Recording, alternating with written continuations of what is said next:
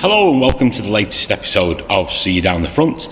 And today we're going to be looking at one of the key years of the 80s, 1982, terrific year for modern pop music, and doing one of our World Cup themed uh, versions. It was actually a, a World Cup year as well, fantastic when they, they coincide. Right. And joining me today are our uh, newest regular, Ellie Cummins. Hi, Ellie. Hello. And Adam Blaney, one of our older regulars. Hi, Adam. Can't get rid of me that easily. So uh, we've got 32 songs uh, from this year. Uh, all very well known to me as I lived through it.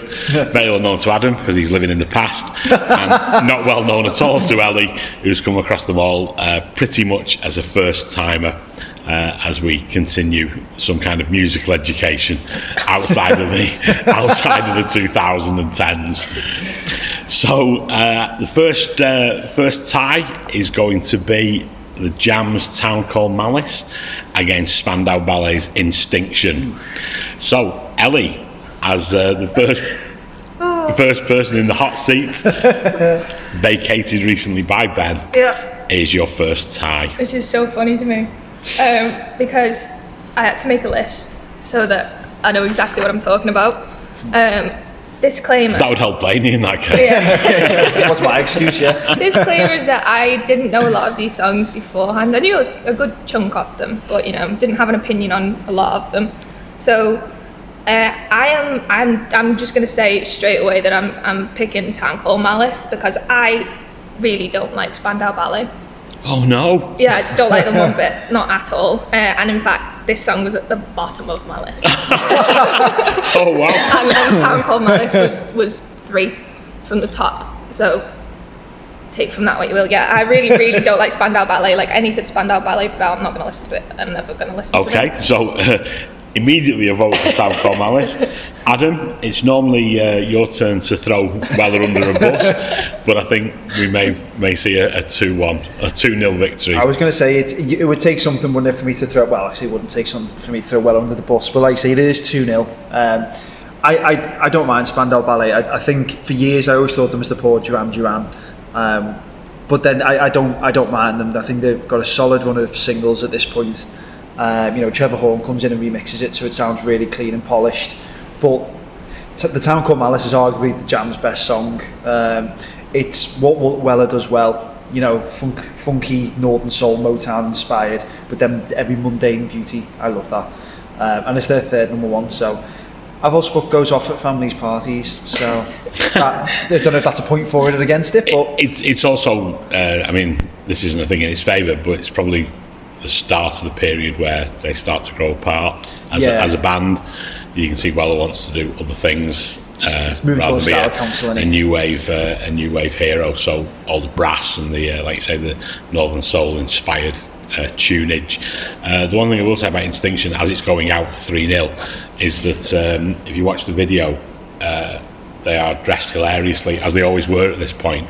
But uh, Gary Kemp called it their yodeling Elmer Fudd look, which, uh, which is fantastic. And uh, uh, props to Spandau Ballet for never knowingly being underdressed at, this stage in their career. Okay, so uh, straightforward 3 0 for Town Called Malice. And then the second tie is the Gang of Fours, I Love a Man in Uniform, against Hall and Oates, and I can't go for that. Brackets, no can do. Adam, your turn to start.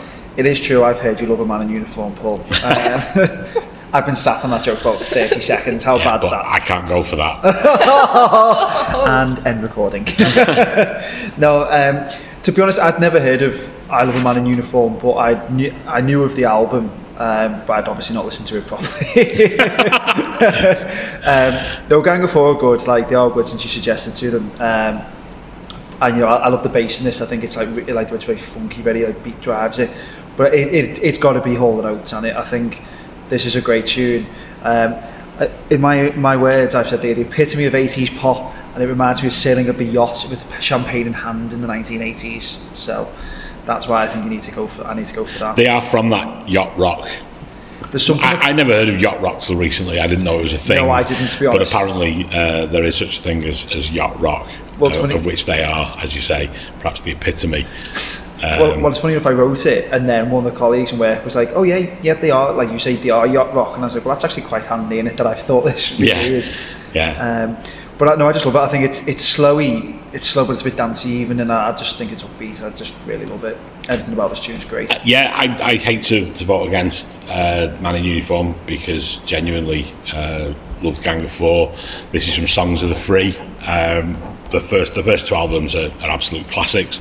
Songs of the Free, I don't think it's quite as good as those two, uh, but this is, is still a great song. But I think Hall and Oates are a, a terribly uh, under, I won't say underrated because people think they're great, but I think Yeah. under recognised uh, band going for for longer than I think people are aware of, and uh, for a, a period, uh, you know, in the, the early eighties, they they were just knocking out uh, Stormers all the time. So two 0 Ellie, any love for Man in Uniform, or are you a, are you a three niler?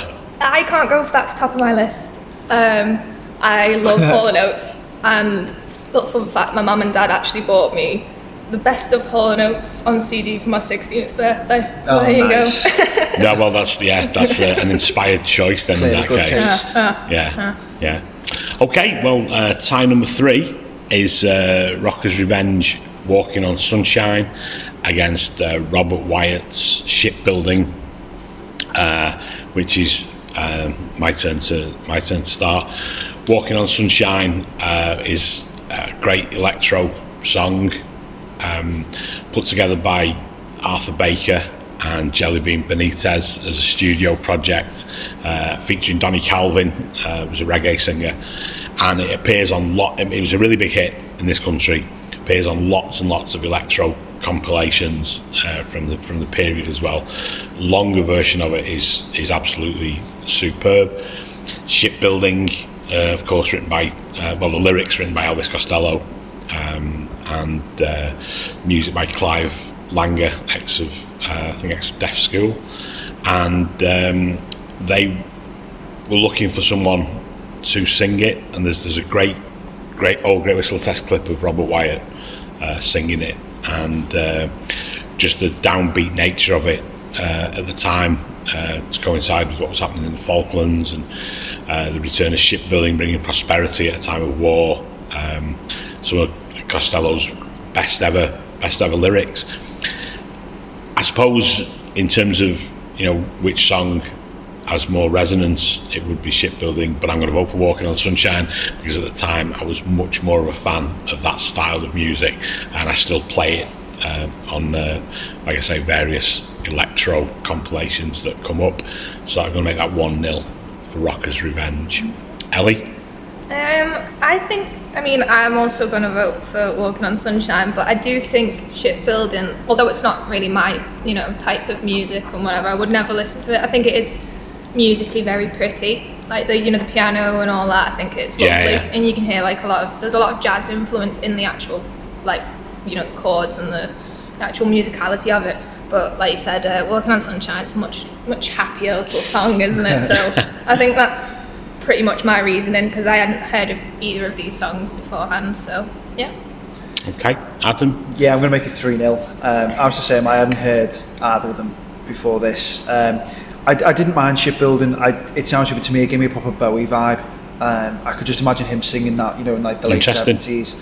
Um, but Walking on Sunshine, I, it's, I just think it's great. I think it, it's definitely going to be on playlists I make in the future. Um, I'll put here, it's, the song screams summer, so naturally it suits in the middle of autumn. Yeah, yeah, it's one of those that, um, like I say, you, you just couldn't get away from. It, it just seems to be uh, seemed to be everywhere, and you'd hear it each time you went out. Which is surprising because, like, I can imagine it being huge after listening to it. I was like, yeah, this is great. But every 80s playlist that you hear on, like, Spotify or whatever, it's just never on it. Yeah. And I was just like, how? This is just as good as anything the 80s threw up. Yeah. So I don't know how it didn't really. I don't think it's. I think it's uh, typically eighties. You know, in the way that you think of eighties music. Yeah. Um, I think electro sort of gets sidelined a little bit. I don't think there's many in this this list that are what I would deem stereotypically 80s anyway. But I suppose it is only 82, isn't it? Yeah, yeah, we're not we're not right into that, that big eighties period. Okay, well the next one is uh, the Jam's bitterest pill against uh, Valentine Brothers. Money's too tight to mention, and we're back to you, Ellie. Okay.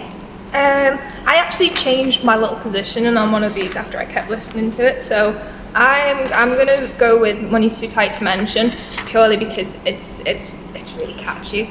It's you know, I mean the lyrics are a bit a bit on the depressing side, which I think like that jokes. I think that a lot of these are like that, where you've got that kind of talk about like you know like the the the troubles with money and whatever. But the juxtaposition of the music is just like you know. I think a few of them are like that. Um, the bitterest pill, didn't hate it. No, didn't hate it. Just I would much you know much prefer money's too tight to mention. Okay, Adam. See, I'm on the complete opposite side. I think like I didn't mind money's too tight to mention. Um, like saying that I did like the idea of it all being like you know about Reaganomics and all that. But the problem is like I just can't listen to this while thinking, yeah, but you got Simply Red to have a cover version. Like I know that shouldn't be held against them, but I'm like I can't stand Simply Red, the passion. Um, so every time I hear it, I just think of Simply Red. And the bitterest pill, I actually really like this period of the jam. Like again, I know, like you say, it's the moving away from the jam sound, but I think this, you know, Beat Surrender, Town Called Malice, it, it's just such a great run. Um, another thing I love about it is ironic how bittersweet it is because it's like you know, it's a, it sounds upbeat, but then it's all about him losing his like the love of his life, and she's gone on to marry another. I absolutely love it. Um, so yeah, I'm going to go for bitterest pill. Okay, uh, well, I'm going to cast the deciding vote, and it's going to be for bitterest pill.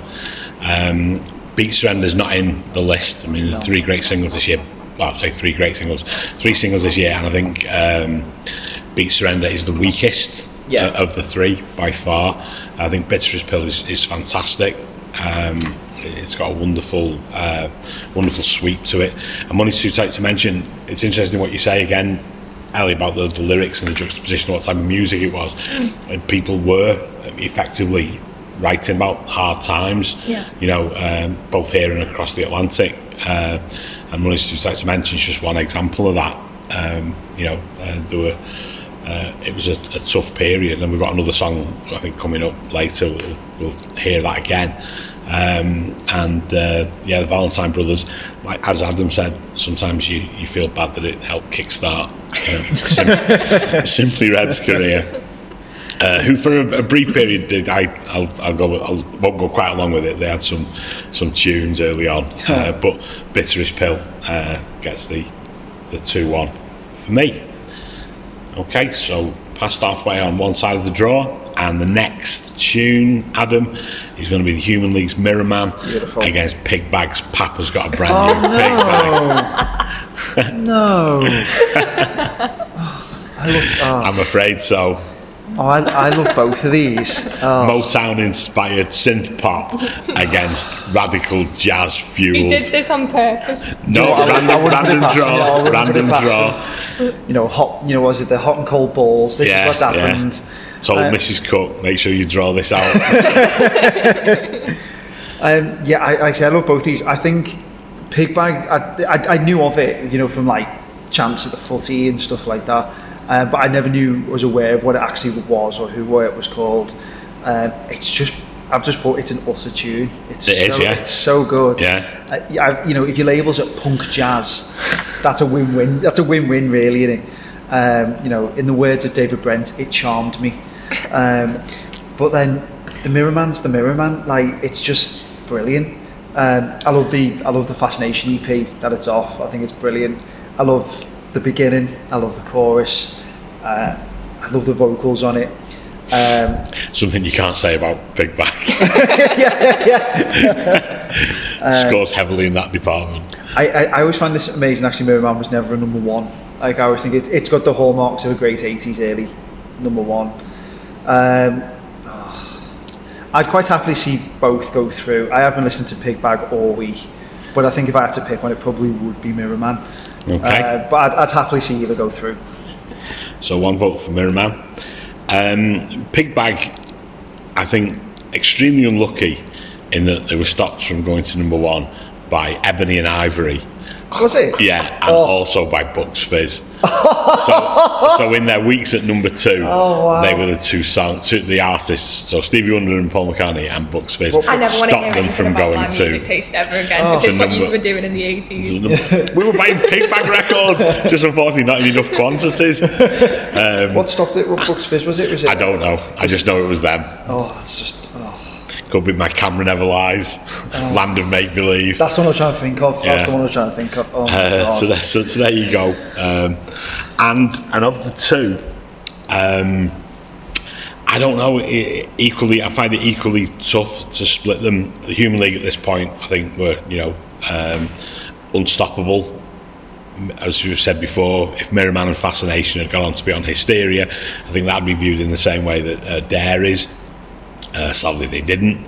Uh, but Pig Bag, you know, it's a one-off. It's a, it's a, it's a freak of nature. Yeah. It's the Erling Haaland of this, uh, of this one. So I'm going to go for Pig Bag. I'm happy gonna with go that. for I'm happy with Papa's that. got a brand new Pig Bag.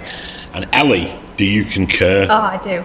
I absolutely loved this song. Um, didn't didn't really vibe with uh, Mirror Man, if I'm I'm being completely honest. Again, not my type of music, but Pig Bag definitely is. Yeah. Like, obviously, I love jazz, and then you can hear the influence from it. It's just really catchy, isn't it? It's just so so catchy. It is- it's insane. It is Yeah. Yeah. genuinely. I'm like Blaine, you were saying I've been listening to it since you sent the playlist.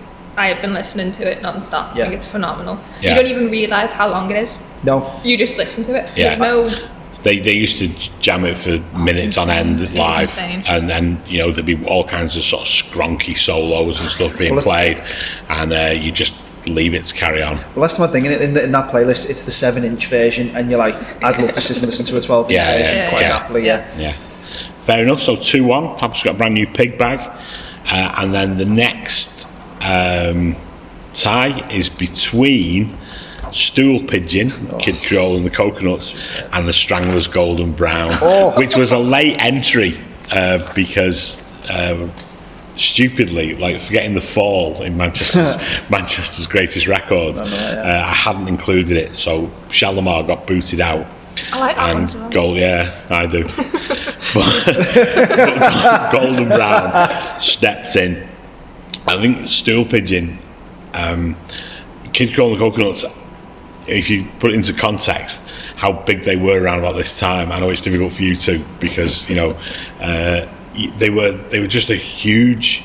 Um, not only a huge pop act, you'd hear their records in other places as well. So, like you know, hipsters liked them just as much as you know pop kids liked them. Um, August Darnell, who was um, Kid Creole, founded the band with uh, Andy Hernandez, who was in his sort of gang on stage as Coati Monday, and they used to do all kinds of weird things. He'd throw like a fake piece of dynamite in a trash can and blow up and stuff like that. Shows were great.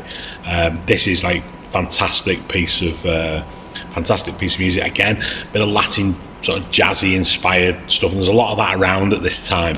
Uh, you can hear it in lots and lots of different different bands.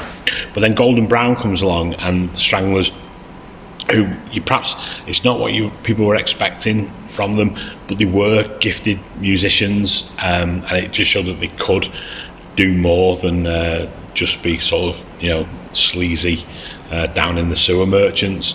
Um, didn't get to number one, uh, which uh, Hugh Cornwell, the singer, blamed on bass player Jean Jacques Bernal doing an interview to say it was about heroin, and people stopped playing it and selling it. Uh, not heroin, uh, the single. um, and he said he should have said it after we'd got to number one, uh, rather than admitting it beforehand.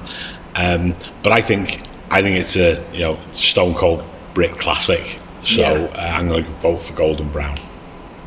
Ellie, Okay, so on my on my list, I actually had Golden Brown above Steel Pigeon, but now that you now that you're forcing me to pick between the two, I think I'm gonna go with Stool Pigeon. this is what I love about the podcast so much is that people who had entrenched views, once they come in, they can throw them out the window. No, I will do as well. I have pride in it. Yeah. Um, the, the intro to Golden Brown is insane. I absolutely love the Yeah. intro to Golden Brown. Um, but Still Pigeon's so catchy. And it reminds me, it should, sounds like it should be in a cartoon. Yeah. That's exactly Yeah, what it sounds like. That the little the, the little like hook bit of that song, phenomenal, is in my head quite a bit actually. I think that was the one that I actually played the most after Pigbag. Even watching them, you could almost imagine them being a cartoon band Yeah, or a cartoon series. You know. Yeah, yeah, still pitching. So one one, Adam. Well, you're saying it funny deal as a cartoon. I said to you this afternoon, didn't I? I he reminds me of the mask. You know when you watch him on stage, he has the exact same outfit and he Yeah. moves exactly the same. I find it bizarre.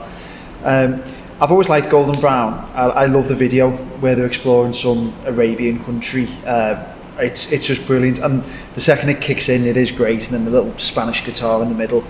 Um, but yeah, no, I'm I'm, I'm going to vote for Steel Pigeon as well. Um, I, it's just so good. I, I can just imagine myself in like my Scarface, Miami Vice mansion, like going down to the club with some like, you know, um, gangster's wife on me arm, like, Emma, you're not a gangster's wife, you're better than that. um, going down to the club, like with palm beaches everywhere, drinking cocktails and then just being on in the corner. Yeah. Yeah, yeah, yeah. vivid, vivid imagination.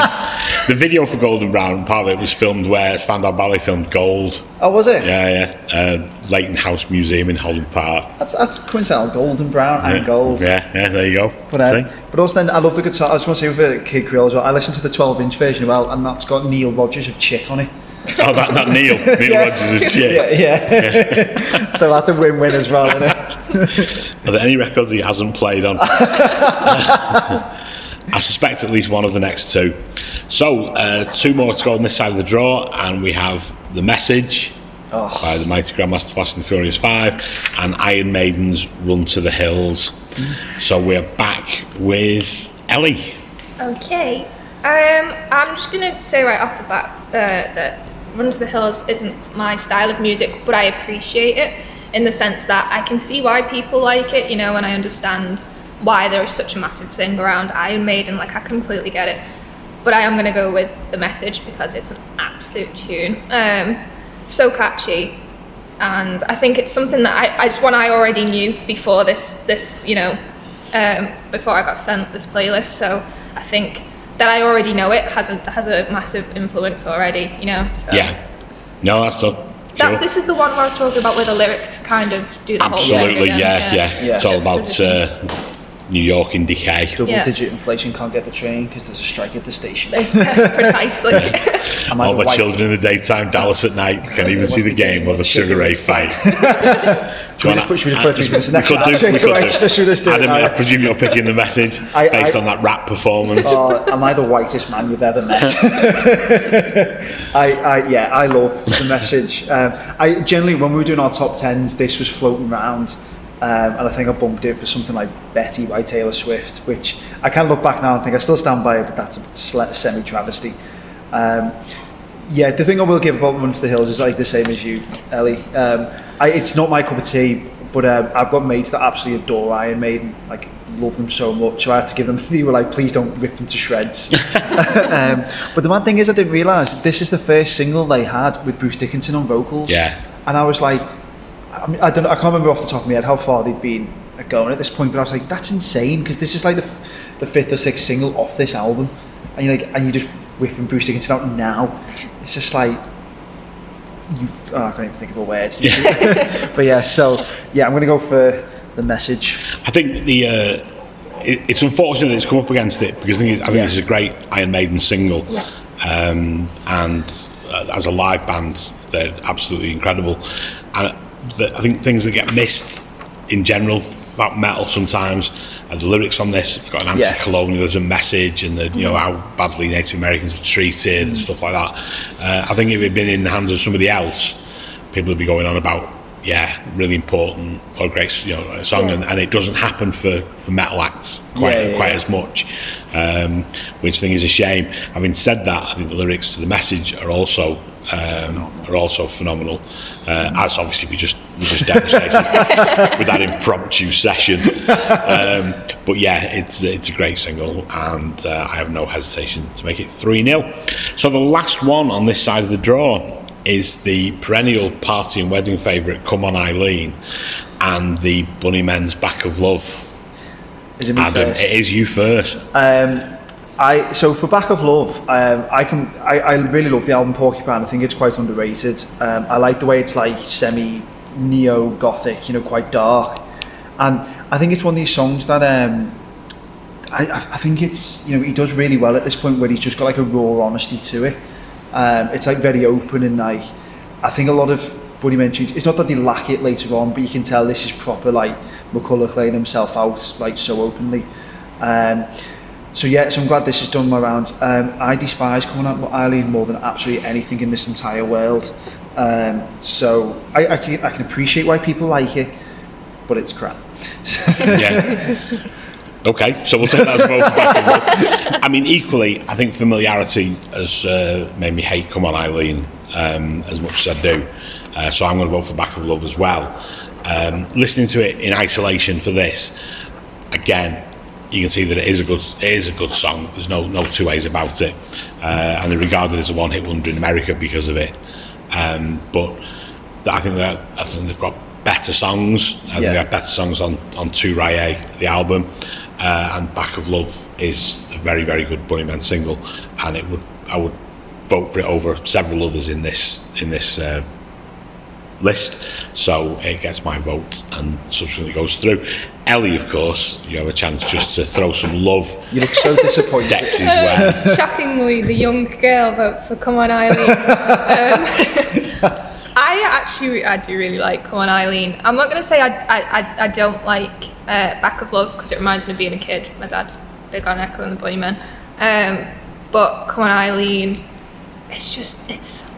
I know, why you don't like it. Like, this, stuff, you know, the, it was probably overplayed. It still is Oh, overplayed. yeah, 40 years day. on, it's still It overplayed. really is, but I, I do love it. However, I will say that I absolutely despise the ending of Come On Eileen. You know that little bit at the end? Oh yeah, Riles me every Favourite time. Oh, just uh, just ending the song. Love to hear it. oh no, I can't stand that bit of the song. But yeah, I'm going to vote for Come On Eileen. Okay. Um, so we move on to the second half of the draw, and again, one that I think is going to take some soul searching, and it's Haircut 100's Love Plus One against ABC's All of My Heart. Uh, sadly, my turn to start. Um, both these bands, I think, epitomised what pop in the early 80s was all about. Nick Haywood, fantastic uh, songwriter for uh, Haircut 100, their Pelican West album. I think it's one you have to listen to all the way through, as is uh, as is Lexicon of Love. Um, but um, these are two absolutely cracking pop singles. I'm going to go with All of My Heart, uh, as I think the ABC um, the ABC songs at this time are just a little bit classier and a little bit more enduring. I, there's very little in it, but I'm going to go with uh, with all of my heart to make it one 0 Ellie, Okay, so I didn't know either of these songs before we started this, like absolutely no idea. Um, and when I listened to both, all of my heart doesn't, it just doesn't sit with me. Like I just don't like it. I'm not gonna lie to you. It is quite near the bottom of my list. Love Plus One, I actually do quite like. I think it's quite. Um, I don't know. It's just a bit, bit more. I mean, it's not really upbeat, is it? But it is, if that makes sense. Like, Yeah. I, I again, both of these don't have a massive opinion. Um, I'm not going to say they. I, I dwelled on them for too long, but I am going to go with Love Plus One. okay, Adam, you get to throw a throw a decider out there. Um, well, both these, I, I love both of these tunes, and I love both albums as well. Um, I remember seeing Nick Haywood, um, I almost said Ben Haywood then. Uh, it's just always there, isn't he? Never Yeah. get rid of him. R.I.P. Ben, miss you, big man. and um, I, I, I remember seeing Nick Haywood in a, an 80s festival, and when this came on, this absolutely went off. Um, well, as much as it could because it was dead muddy and rainy, so, you know, caveat that. But um, um, but then all my heart's great as well. I love it as well. I think I really like the idea of like kind of Love just all being about like not about breakups, but it's all about like sad things in love. And um, it's the thing I love about it most is it sounds so 80s, but then the strings make it a bit timeless and just sounds a bit more like you say, Paul, classy. It's so beautiful and bittersweet, um, and I'm, I'm a real sucker for a sad song. Um, so I probably with, will go with ABC. Um, but this is one of those rounds again. If either of them made it through, I'd have been quite happy. Okay. So then the next is uh, Faithless, Scritty Politti, against the Associates Party Face 2. I think, Ellie, it'll be your turn to start. Okay. Um, when I was creating this little list that I've got going here, Faithless was going to be right at the bottom before I clocked what else was on it. Um, I I don't like it at all. I think it just makes me cringe when I listen to it. I'm not to lie to you. I really, don't like it. Um, my mum's to hate me for that, but I, I really don't like it. Um, was it Party Fears 2? Was that the It other one? was, yeah. I yeah. knew that one beforehand, shockingly. Um, I think that's it's a really good song. I actually really like it. I don't know if that's like that's going to cause something here because it looks like it's No, no, no, not, not at all. Not at all. Um, no, I do. I genuinely do think that's a great song. Um, I think that for me, that's an epitome of like an 80s song. I think that's one that I like. If you would have said to me, "Oh, the 80s," like that is that is definitely one I would have picked out. So yeah, Party Fears Two. Okay. Yeah. Adam. Well, I'm going to go for Party Fear two, Fears two as well. Um, I, I'm not. I, I'm not as scathing on Faith, uh, Faithless. I, I do. I think it's quite an alright song. Um, I think like there are some bits where I'm like, it just sounds a bit dated. Um, but then like you know you hear like the electronic where there's like the backing vocals as the electronic and we're like oof that's maybe not aged well but uh, the thing is Paul I remember you bringing this up for your Desert Island albums. there's an, and then that made me go away and listen to it and I was like actually in, in the context of the album it is actually like really pretty and really like stands out. But I just think in, in this list I think it's just come up against a tune that I, it, it's better than it but it's not like um, it's it's no shame going on to Party Fears 2 I think again I think it's great. Sometimes the singing really grates on me but um, I think it's sometimes you know you just because we hear it quite a lot recently um, I don't think people get past his vocals sometimes. Yeah, but then this is it. Like I, I love Sulk. I think Sulk's such an underrated album, so I kind of get used to it. But I, I think it's a great tune anyway. So I'm gonna go for the Associates. Yeah, I'm to make it uh, three for the Associates. I, I do like Faithless. Um, I think the, the album itself, and I think uh, Green Gartside exploring things like soul, uh, white soul, in, in the way that he did, um, makes difficult to believe where they started out as, as a sort of scratchy uh, new wave band in Leeds, um, in a Leeds squat. Uh, but Party Fears 2 is an astonishing record. I think um, there's, there's no two ways about it, whether you include the, the sort of vocal stylings or not. The melody is incredible. Yeah. Um, you know, Alan Rankine uh, from the band uh, is incredible. Um, melody writer and Billy Mackenzie's uh, vocals. Um, it, whether you whether you like them, I think it's it's a, a Marmite thing. But yeah, uh, Party Fears Two for me. So then uh, we jump to uh, New Order's Temptation against Marvin Gaye's Sexual Healing.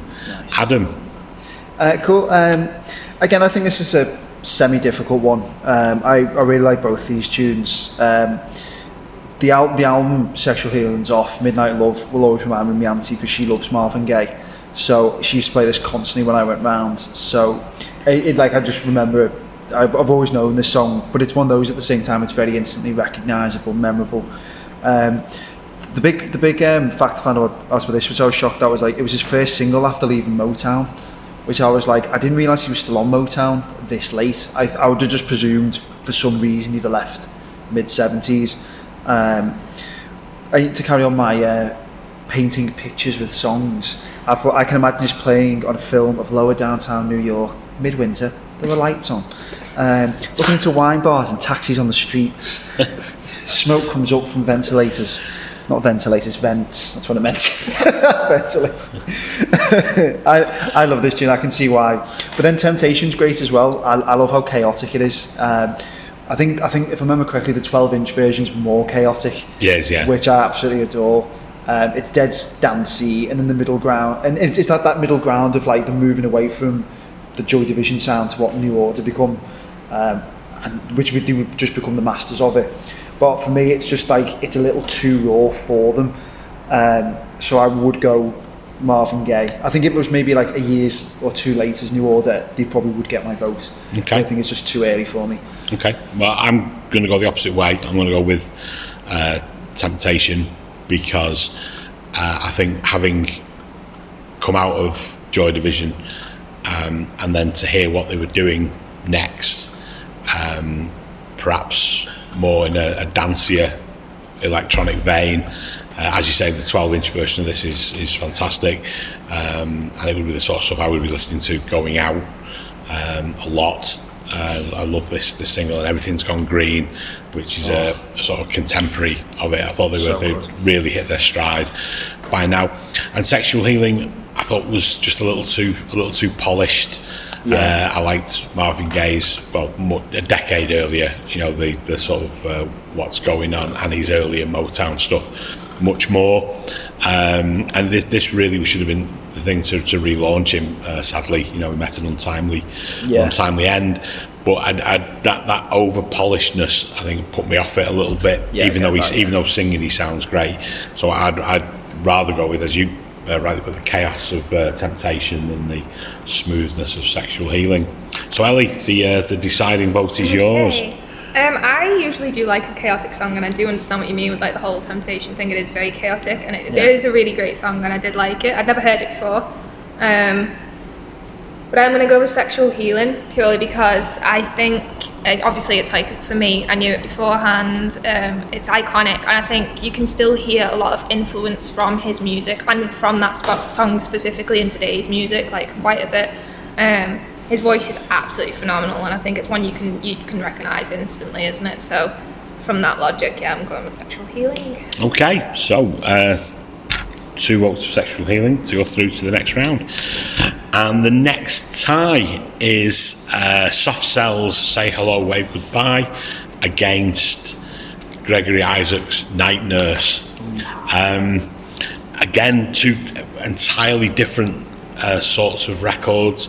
I think uh, around this time, from memory, I think Gregory Isaacs was being thought of as being, you know, a, a, a real superstar in the making. I'm not saying he wasn't in, in reggae circles, but I think this and others were sort of propelling him to, to be bigger uh, in terms of uh, you know his, his overall appeal. And Say Hello, Wave Goodbye is a sort of a continuation of um, soft cells, sort of late night drama. Um, you know. Type of song, you know, you know uh, hanging out in clubs, falling out, things not being, you know, as they should, um, and you know they're, they're both both really good songs. I'm going to go with "Say Hello, Wave Goodbye" um, as a, it's one I've always uh, one I've always liked uh, and play much more than than Night Nurse. I think if Night Nurse had been up against three or four others I could I could already name, I'd have put it through.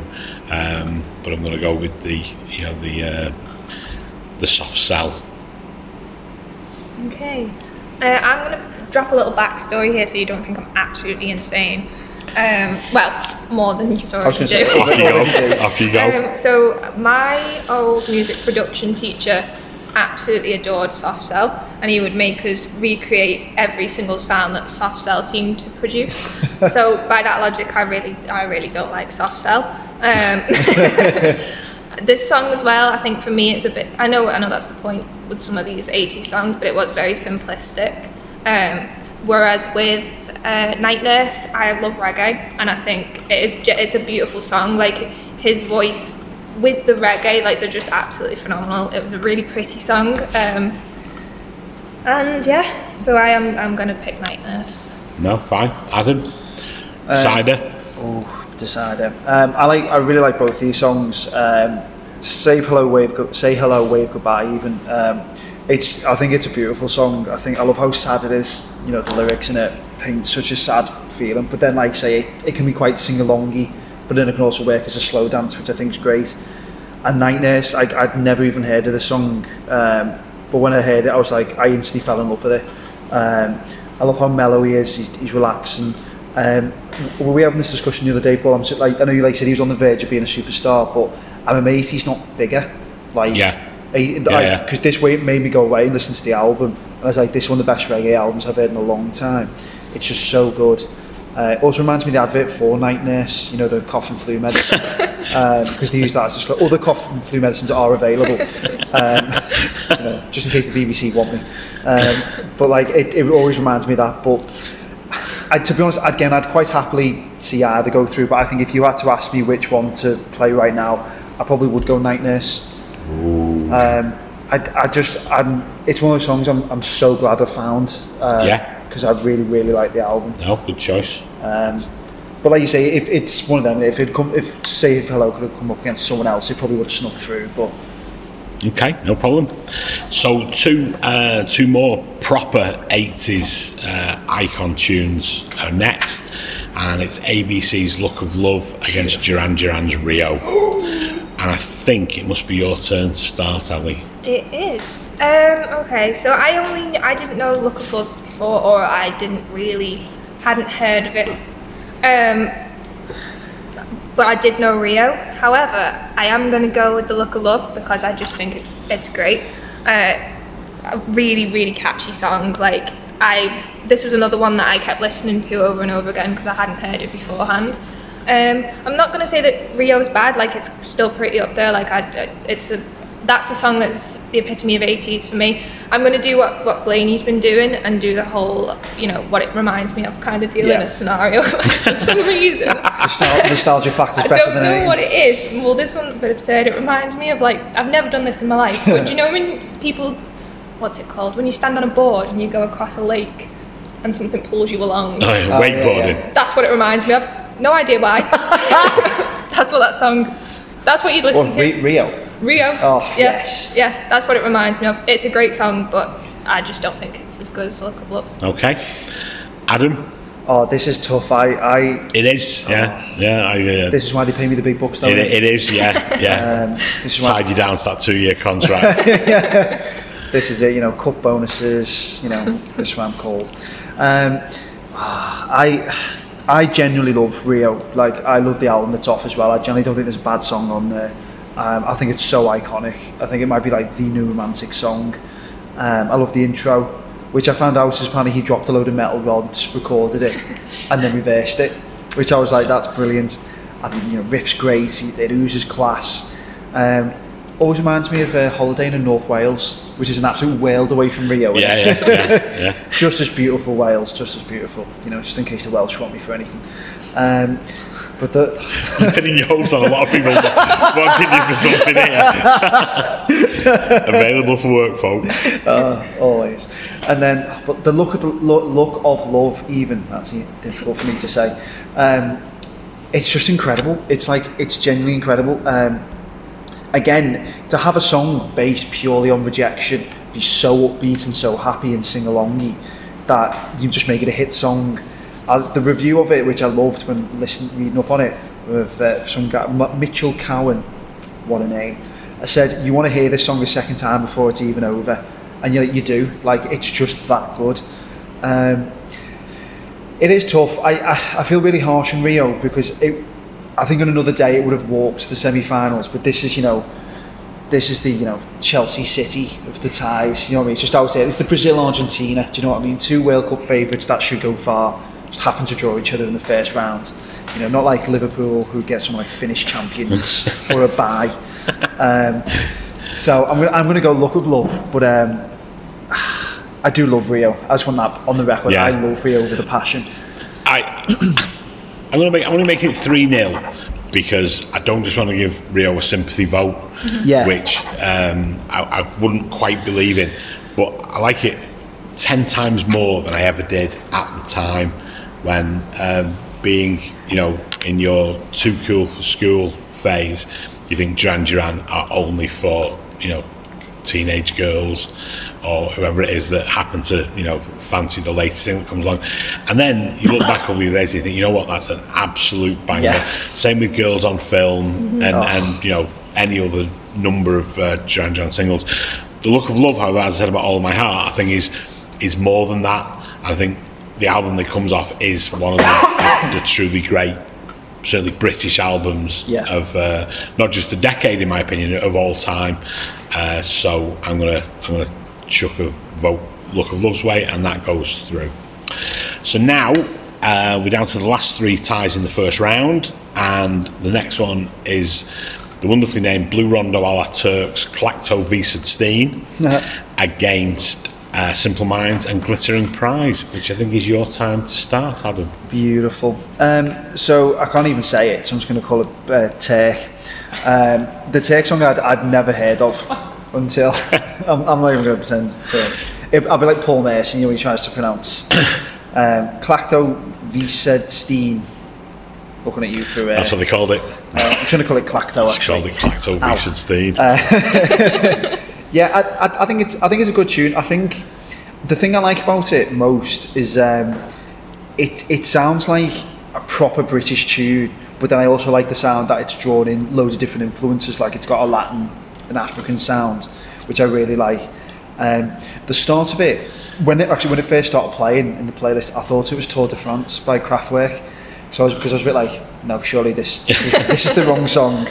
Um, so it gave me that type of vibe. Um, and you know, glittering prize by Simple Minds. I think it's. I love this era of Simple Minds. I think we've had this. I think we did this before, Paul, on the podcast as well. They're just before they get into that big stadium rock band, they're just phenomenal.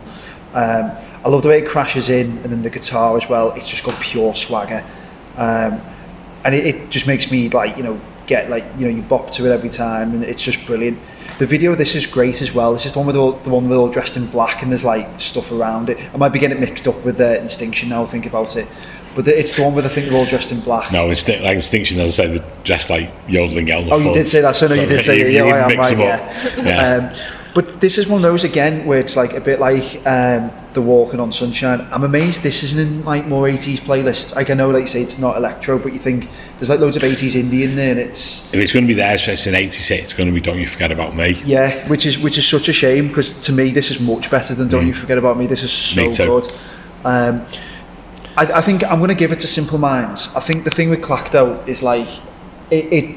I know that will grow on me. Do you know what I mean? But it's just at the moment it's kind of like lost on me a little bit. But it's still a great song. So I'm going to go Simple Minds. Cool. Um, yeah, I am. I'm going to make it two. I think at, this period we were very lucky in that we had any number of fantastic, what would be considered alternative music bands. Uh, the Bunnymen being one, uh, Simple Minds being another, The Cure, uh, U2, uh, and Glittering Prize off New Gold Dream, which I think is their you know their finest hour. Uh, is a fantastic single. Klactoveesedstein, um, Blue Rondo All Turk were uh, almost the ultimate hipsters. Uh, the, Chris O'Sullivan, Christos Tolera, they'd all come out of the sort of Blitz era, London. Uh, they now run galleries or things like that, or are sculptors.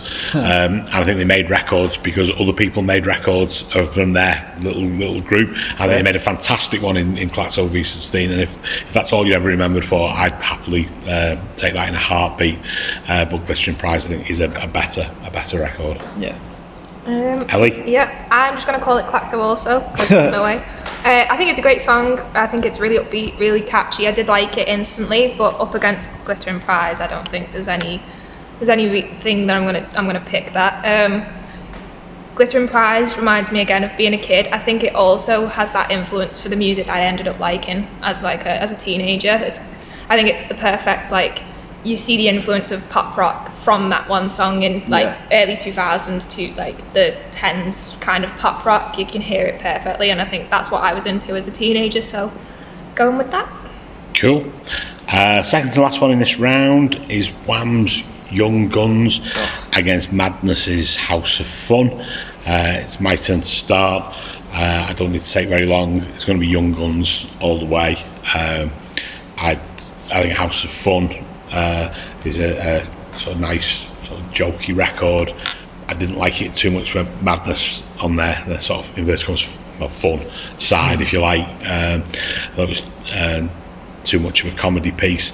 Young Guns, I think, is the, the start of uh, an amazing George Michael career, whether as Wham or solo. Uh, I think it's a, it's a brilliant pop record as well, uh, Yeah. incorporating you know some fantastic uh, some fantastic lyrics about being uh, a young man, and you know so yeah, straight one straight off for me. Okay, uh, I did originally have House of Fun above um, Young Guns on my list, but I again I'm going to do a little switcheroo. um, I think House of Fun. I, I like the music more than I like the vocals. I'm not going to lie. I think the the, the music's actually great. Um, but again, um, Young Guns. I actually remember this as a kid. I remember my mum listening to it. I remember it on MTV, things like that. The the video is absolutely insane. I remember loving the video as a kid.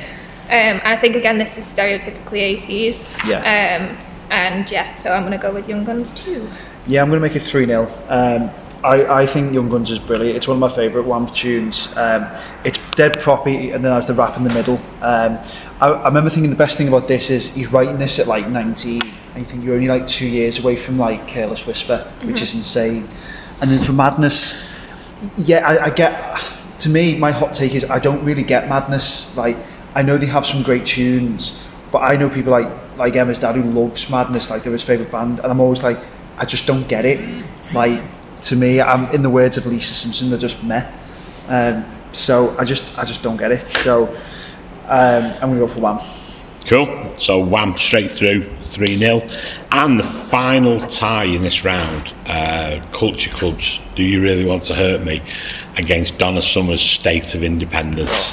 Ellie. Beautiful. Uh, I'm going to go straight in and say State of Independence. Um, as a kid, loved Culture Club. I don't anymore. um, they have brainwashed me. So, uh, yeah, State of Independence, really catchy. Hadn't heard it before. Had listened to some Donna Summer, but never actually heard this one. Is that is that like a is that a bad thing? That, No, I think it's a, it's a different period to what most people associate with Donna did Summer. really enjoy it. I think it's quite a it's quite a nice like I can't it's upbeat but it's quite chill if that makes sense. Like, it, was, it was it was really great. I genuinely enjoyed it. Um, despise. Do you really want to hurt me? Now. So yeah, I'm gonna go with State of Independence. Cool. Adam? Yeah, I'm, I'm going to say the same. I'm going to go for State of Independence. I, I think Do You Really Want to Hear Me is a good tune, but just obviously I've heard it far too much in recent years. Um, I, musically, I think it's great. I, I generally do. I think I love the great bass bit in the middle. Sorry, excuse me. Um, and I do think it's a great pop song, and it is really era defining. But I, I really like Donna Summer. I think she, I think she's brilliant. I actually really like. I know it's a cover uh, of Jan and Vangelis. Jon and Vangelis. Vangelis, that's it. Which I, I knew their version more than this version, obviously, 'cause it's the original. But um, I, I just really like it. I've got to say though, I was saying the other day, the core, the choir in this, sorry, is insane. So you not only have Donna Summer on lead vocals, you also have Lionel Richie, Michael Jackson, Diana Ross, Stevie Wonder, and Kenny Loggins, just to name a few. And then Brian Eno described as the, one of the highest points of 20th century art. Insane, absolutely insane. And Donna Summer and me share a birthday. Chris Martin, after working with Eno, did say in an interview that Eno regards it as the greatest pop record of all time. Right, no, the other one's going through. What was it up against? That's that's up. That's a culture club. Put send that through. And there you go. Well, I'm, I'm going to vote for Culture Club. Yeah, um, it is a, a State of Independence it is a, a record I own. I've got a 12 inch uh, single. But I think Do You Really Want to Hurt Me is an incredible uh, British uh, sort of white soul pop record. I think George's voice at the time was fantastic. Um, we're 40 years off this week, him appearing on Top of the Pops for the first time Oh, wow. uh, due to Shakin' Stevens being ill. Uh, a slot opened up for someone to come on. George appears, and everything everything changes. Uh, I think it's a great song. I think State of Independence is a really good song. Uh, I love the Jon Vangelis original as well uh, from the Friends of Mr. Cairo album, and um, yeah, so um, both both both good stuff. So um, we'll see State of Independence in the second round. So there we go, um, through to the last 16, and the first tie. Uh, Town Called Malice against I Can't Go For That. No. And is it your turn to start, Adam? No, Paul. Yeah, that's just the way the draws worked out. I'm having words with Jill I'm next not- time I see her. Jill, what are you doing making these draws? Um, oh, see, this is the thing. Is the thing. Um, I love both of these. So yeah, I, I, I love both of these. Ah, I feel if I had to put one on now, I probably would pick Town Called Malice, but I'd quite happily see either go through. So I'm just going to go for Town Called Malice.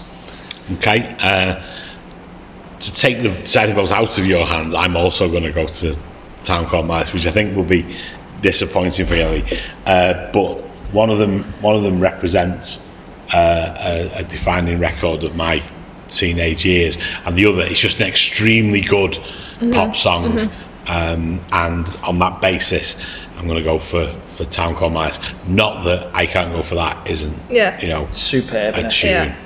Uh, I am going to go for I can't go for that, um, Don't blame which you. is quite ironic now that I'm thinking about it. Um, they're both great As songs. we couldn't go for it. Um, they they are both at the top of my list, but yeah, I do prefer Hall and Oates. So yeah. Okay. Uh, so then the next one is Walking on Sunshine against uh, the Bitterest Pill. Uh, so, uh, depending on how things go, could be into uh, an all Weller quarter final. Uh, of these two, I think I am going to vote for the Bitterest Pill. Um, I think it's for me, it, it's um, it's better songwriting as well as than a lot of other things he gets. He gets some, well, he gets plenty of credit for, but I think this is one of the the Jam's um, greatest records, really, um, as a as a as, as a single. Um, and I think it shows him improving all the time. Walking on Sunshine, like I say, loved it uh, in that period, but again, not as much as a as a, a single I would play just because I had to pick one or the other. I think Bit, but Bitterest Pill is one uh, that I would find putting on more. So yeah, Bitterest Pill gets my vote. Uh, I am gonna go with Walking on Sunshine purely because I hadn't heard either of these songs before, and Walking on Sunshine was just the one I enjoyed more. So that's my logic there. No problem with that. No, very solid. so deciding vote, Adam. Um, in a surprise shock move, I'm going to make it an all Weller quarter final. Um, usually, I mean, there's still time to throw him under the bus yet. There's time, um, but no, I, I'm the same as you, Paul. I think Weller is so good at mixing like mundane or really downbeat lyrics with such beautiful music, and I think Bitterest Pills are the, the you know an example of that. So, gonna go for that. Okay, and then our next tune is uh, Papa's got a brand new pig bag against Stool Pigeon.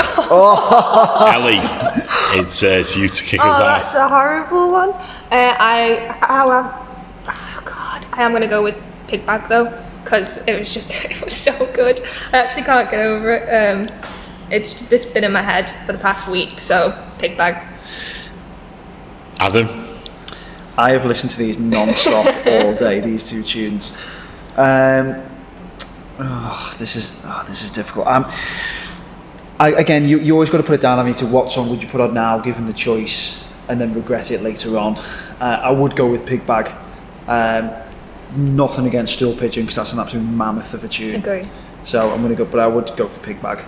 Okay, uh, me too. I have no uh, no qualms about picking That makes pig me feel a bit better. yeah, no, no, no. I, like you say, I think it's uh, it's it is a bit of a. like I said first round, a bit of a freak.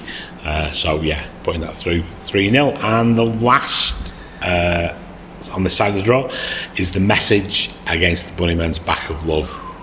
Two entirely uh, different different styles of song. Um, and choosing between them is incredibly, incredibly difficult. Uh, Back of Love, I may have said it on an earlier episode. I actually bumped off work to go and buy on the day it was released. Went in late because I'd uh, been to the record shop to get this first. Uh, the message is just an enduring, you know, hip hop classic. Um, but I think I'm going to fall on the side of the Back of Love um, in that my love for the Bunnymen is, is stronger than my love for, for the message. So, Back of Love gets gets my vote. Ellie, Uh, I am going to go for the message uh, purely because I think it's just so much catchier. I understand like Back of Love is a great song, but yeah, the message just does it for me more. So. okay, Adam, you've got to decide. Yeah, I'm going to go for the message as well. Um, as I said before, I absolutely adore the message. Um, such a good song. But like I say, the back of love's great as well. Just remember that set up a pig bag the message quarter final. So, uh, so you know you may come to regret your actions later on. So over to the other side of the draw, and we have got uh, all of my heart against Party Fears Two. And I think it must be. Is it me to start? Uh, oh, you finished then, didn't you? I finished, yeah. So Ellie, you to start. Uh, I am gonna pick Party Fears 2. Again, based off the logic I, I hadn't really. I mean, I had heard Party Fears 2, but not, you know, wasn't on my radar. Yeah. Um, but I just prefer it way more. So, yeah. Okay. Uh, I'm going to go for ABC. Um, like I say, it sounds so timeless, yet of its time, if you get me. Yeah, yeah. Um, so I, I think it's a beautiful song. So yeah, I'm going to go for ABC. These, ironically, were in the, the 15 acts whistled down my top 10 too. Oh really? Yeah, they were they were both in the, the five that got discarded, um, which makes it even harder to choose between. I'll regret it, whichever one I pick. Yeah, they're both Um, great. I need to really. I need someone. uh, My conscience sat on my shoulder saying, "You should have picked that." Uh, and that conscience would be Jill, which which I think will make me pick Party Fears Two, because she'll say you you always go on about uh, how great that is, um, which which I now instantly regret not picking all of my heart, uh, but that doesn't matter because I've I've cast my vote. Um, but- cricket. but Chilling cricket. Wow. Oh, you should say those louder. You won't get the credit for those jokes. the thing is, you Um, the second you get home, she'll go, "What do you Which pick that Party thought Face?" is rubbish. Not being a fan of it, uh, but she does know how much uh, how much I like it. I like the fact that when recording the album, they spent half their advance um, on rooms at a hotel with a separate room for um, Billy Mackenzie's whippets, which he fed from room service. Anyway, Brilliant. Next tie, uh, sexual healing against night nurse. Uh, so, uh, must be me, is it? Yeah, to start. Neither uh, record I think I, I put through. Um, so I'm, I've got a free hit really. Uh, and of the two, I'd pick Night Nurse. I think for actually for most of the reasons you two said uh, earlier, is I think I think it is a, a beautiful reggae record. The vocals are fantastic, and I still would I would, I would call that against um, sexual healing, which I, again is not of um, the order of a song by Marvin Gaye that I would put in his, his top echelon. So, so I'm going to give my first vote to, to Night Nurse. Ellie. You know what? I did have sexual healing above night nurse, but the more I think about it, the more I like night nurse. So I'm also going to go with it. Cool.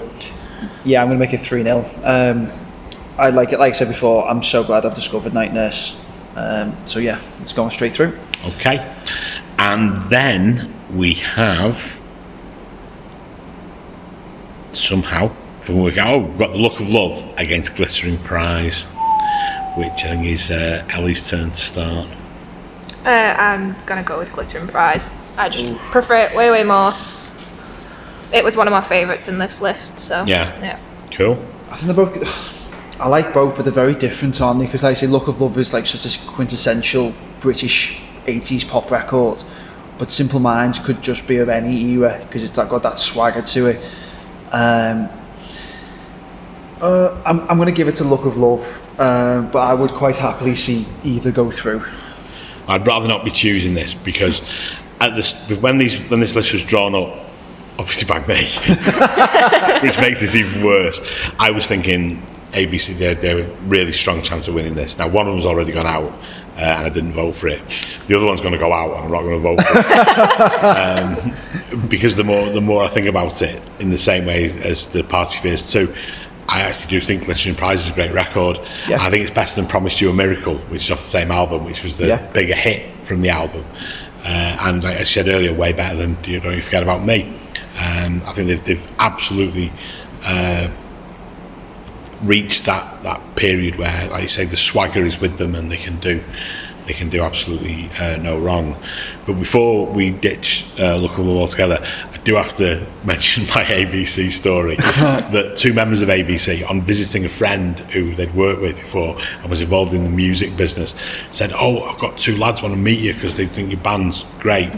Turned out the two lads were George Michael and Andrew Ridgeley, uh, and this guy had a piano in his house and was saying, "Like, play that." Andrew was like, "Play that song you've written for him," you know plays the song. It's "Careless Whisper."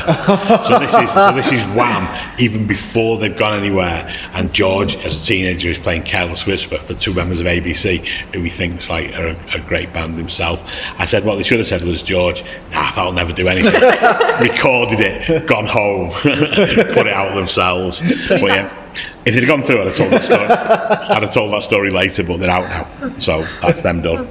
And the final tie of the round is uh, talking of which, Young Guns against uh, State of Independence. Oh, I, I do love Young Guns. Um, I love, I love the, the, one of my favourite things about that is you know when he's like, um, "Shut up, girl, that's a friend of mine. Watch your mouth, baby, you're out of line." And you're like, no one ever would speak like that in a million years. It's so like cliche. You get whacked as well. Yeah, exactly. Yeah, exactly. It's so funny. but then I'm, I'm glad State of Independence has come my way again. That was brilliant. It's doing me rounds again. But again, if I had to put one on it, it's definitely Young Guns. I think Young Guns. Again, I'd happy see either go through, but I just think Young Guns is better. Yeah, I'm going to pick Young Guns uh, of the two. Um, I remember being massively excited by it when I when I first heard it, um, and occasionally you think like you've you've latched onto something, um, and they, it's going to be they're going to be really great. And I have to say, for ninety percent of the stuff, they never are. Uh, you just think they are, and no one else does. But Young Guns and Wham, or Wham Rap as well, but Young Guns was the record. I thought these are going to be great, um, and and they were. Uh, so I'm gonna I'm gonna vote for that. Uh, yeah, I'm also gonna go for Young Guns. I just think it's the better of the two, and I think that Wham for me are like you know quintessentially 80s. They're what I think of. They always were. So yeah, Young Guns. Fantastic. So through to the quarterfinals, uh, and it's an all jam uh, first tie of uh, Town Called Malice against Bitterest Pill, which I think must be me. Yeah, it must be me to start off. Um, I mean, the, the, the jam uh, over the years, you could have had 15, 16 songs. Yeah. Uh, you would find it hard to, to choose between, and asking to, to choose between these two, is very, very difficult. Um, Town Called Malice, I think, is the one that's the anthem, really. Uh, Weller still plays it. I doubt, can't remember him ever playing Bitterest Pill. Um, and it's one that people go for if they're going to want to hear a, a jam track in play. Uh, this will be this will be the one. Doesn't always mean it's a, a particularly good thing, um, but yeah, um, you, you just can't you just can't help feeling that you know if he's remembered for for anything in 40, 50 years, people will still be playing Town Called Malice. Yeah. Uh, and that would be that would be my my choice. Uh, yeah, Ali. also gonna go for Town Called Malice purely because I think it's way better than the Bitterest Pill. I didn't really click with the Bitterest Pill, so yeah. No, fine. Yeah, yeah I'm going to make it 3 0. Um, yeah, I think it's sometimes it's the, it sounds like the obvious choice is obvious for a reason, and it, I think it's just a great tune. And I think it says something when apparently it was their only entry on the US chart. When you think, I'm not even if the Jam managed to crack the US, which is very hard to do, I think that's not too bad. But then, come on, Eileen was Dexys only entry on the uh, US you chart. Yeah, no, that's that's a useless So- piece of information. They- so- Scrap that from the record. but it was their only one, which again makes you think like, come on, Americans, um, open your ears. but please listen to the podcast.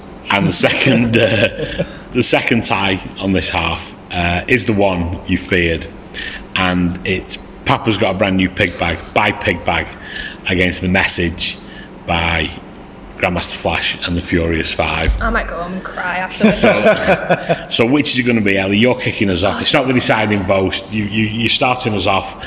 You know, it's uh, it's Brit jazz funk chaos against New York social deprivation, You know, hip both hoppy, big issues Sugar Hill, on. Sugar Hill Records. My personality is jazz and politics. um, I had the message above above pig bag, but I can't get pig bag out my head. The message about Pig Bag. Pig Bag I know. Ah, I'm gonna go with pig bag. Oh, It's been in my head for too long. It's been a week fair. and it's still there, so I'm going pig bag. Uh, I'm, I, I'm going to go with the message. Um, I, I, I'm going to struggle to vote against the message now. It's in the deep stages, but um, just going to nail, nail my colours to the flag. Nail my colours to the flag. Is that a phrase? It is now. Mast. Mast. Yeah, same thing. same thing. You know? so yeah, I'm going to go with the message. Um, I'm gonna go, I am going to go with the message. Um, I didn't in the, the last round, but I am in, in this. I think Pig Bag's had its run. The gallant uh, gallant lower league side the Senegal of has come to has come to come to an end.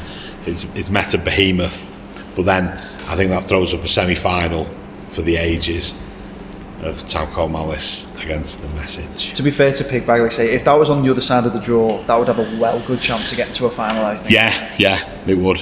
Um, which doesn't. no. Anyway, uh, so uh, first quarter final on the other half of the draw is the Associates Party Fears Two against Gregory Isaacs Night Nurse. Ooh. and uh, that must be Adam. I think it's me. Um, I'm, I'm. You know what? I've voted. I voted for it all the way through. I'm going to stick with it. I'm going to go with Night Nurse. Um, I, I do like Party Fears Two, but this is this is my new Baccara. Um, so I'm going to go for Night Nurse. If I needed a reason not to vote for it,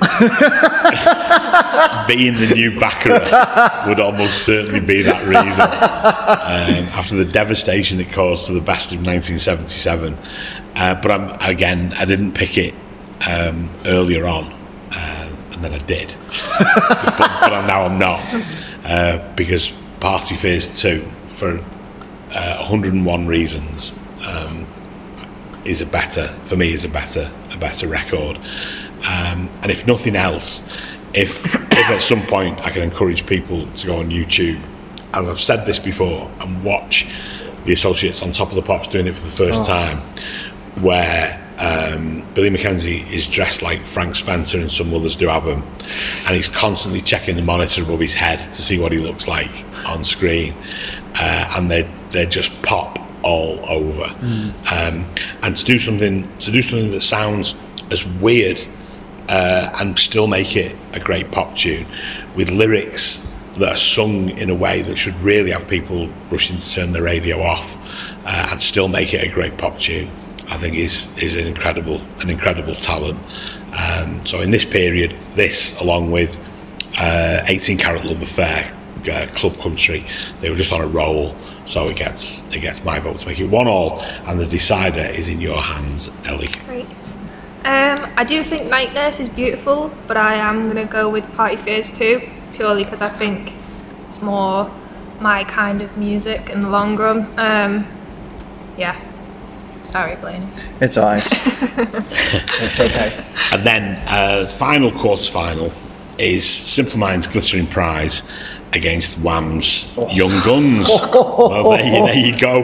Uh, I am again torn, as I will be in the, the semi final. Um, weirdly, in, in what you might not consider to be a, a, the greatest of the years that we've done, I think these four semi finalists are going to be the hardest to split, Yeah. personally speaking, uh, from what I've listened to. Glittering Prize against Young Guns. I'm going to go for Glittering Prize. I'm going to go for Glittering Prize because I think it's one band at their peak against another band who are just breaking through. Yeah. Uh, and no matter how good uh, their record is, they will go on to do better. I think in terms of the other band, they won't go on to do better. That's nothing against Simple Mind's later career. Waterfront's great record. Um, there are other great records on subsequent albums, but I think everything they've done have been leading up to New Gold Dream and um, it coming coming to fruition um, had brought this this great sound. That uh, it's just something otherworldly. So that's one 0 for me. Ellie, Uh, I am going to go with Glitter and Prize. I do like both songs, but like I said before, I think Glitter and Prize has got more of an emotional kind of background to it for me, so that's why I'm going with that. fine. Blaney, Yeah, well, again, I'd have quite happily seen either go through, but I'll, I'll give my vote to Young Guns because I just don't think it should go out in the quarter final. you are a big fan of Wham. I, I, I unashamedly love Wham. Yeah. Um, so, no, no, no, no shame attached to uh, yeah, to being a Wham fan. They were, they were, they were superb. Uh, so, final four: uh, Town Called Malice, Party Fears Two, Message, and Glittering Prize. So, on one side of the draw, it's uh, Town Called Malice against the Message, which must be Ellie's turn to start. Because I just voted against the message, didn't I? Um, do you know what? I'm going to go with Town Call Malice. Um, I do like the message again. That was above Town Call Malice on the list, but again, the more you think about it, the more I'm easily swayed. What can I say? all I will say is, is it a podcast of See Down the Front without me throwing Weller It's not. It's not. bus, So, so is this is this where it happens? It is. I I'm going to vote for the message. I, I I love the message so much, and listening to this playlist has made me realise. And I just I, I just can't. Paul, take take the side votes. Take the side votes. I, I, I, I feel sick yeah, at no. this point as, as the deciding vote between uh, the message and Town Called Malice. Um, it, You know, I- but I'm. in- do you know what? Do you know, do you know what? In many ways, in many ways, they're, they're, they're similar records. Yeah. I think I think Wellers is a tale of small town. You know, not quite despair, but you know, um, sort of decline. Yeah. Uh, and obviously, the message is more of a city-based uh, song. Um, in terms of importance, I think the message is much more important as a record generally, but I'm not voting for that. Uh, I'm voting for Town Called Malice. It's fair. Goes through to the goes through to the final. That, that's a tough one. That either one could have easily hard, won yeah. this, couldn't they? Yeah, yeah. And then on the other side, we have Party Fears 2 against Glittering Prize, which, again, these would be, you know, right up there in uh, great records um, of all time. And what, is it my turn to start? Um, I Did you start the last one? No, I Or did. You Oh, it's just me. Adam. Oh. Oh, I'll start first in the final in that case. Okay. Adam, off you go. Party Fears 2, Glittering Prize. Um, Where's your vote? I, I, don't, I don't know, Paul, to be honest with you. Um, I, I'm going to give it to Glittering Prize. I think it's just a great tune, and then listen to, listen to both in my head, which sounds crazy, both of them playing at once. Um, I'm going to. I'm gonna. I, I just think, well, like you say, listen to it in this playlist, made me realise actually I really like Glittering Prize, so I'm going to go for that. Great. Um, I want to, but I'm not. I'm going to go for party. yeah, I'm going to go for Party Fears Two because I want to more. Uh, just for that, I think I think Party Fears Two is an insane genius overall at work, and glittering prize is say just is a fantastic record. Yeah. But I think moments like Party Fears Two don't come along very often.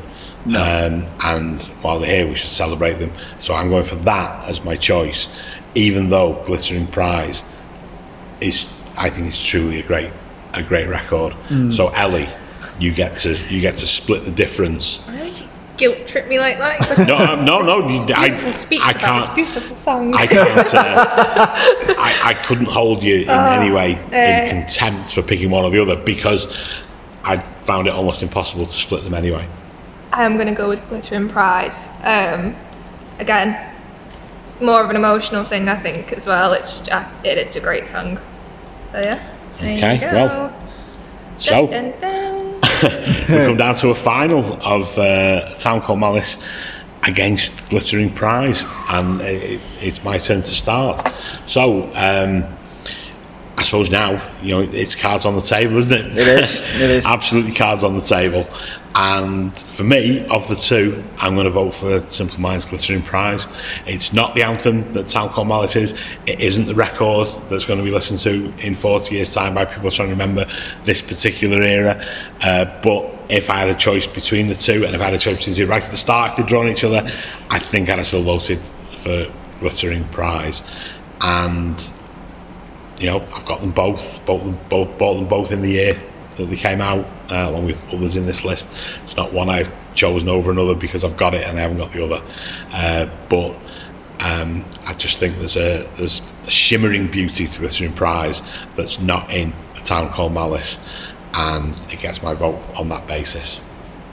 Um, I'm gonna stay loyal. I voted for it the entire way through, so I'm also gonna go for Glitter and Prize.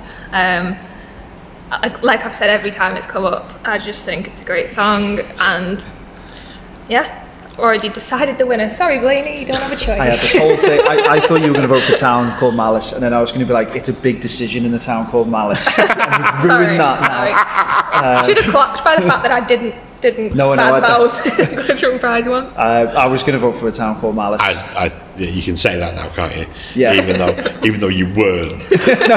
yeah, I was happy, quite happy with the use of the message. but Um, well, I, I, and I genuinely have to say, I think that's a huge turn up for the books. yeah, I wasn't Uh, expecting that at all. even Pretty though, was even though it's one of my, I say one of my very favourite records. The whole thing, obviously, it is. One of the most favourite. I didn't think it'd get a as far, and certainly not win Mm. in the what's name. No, neither did I.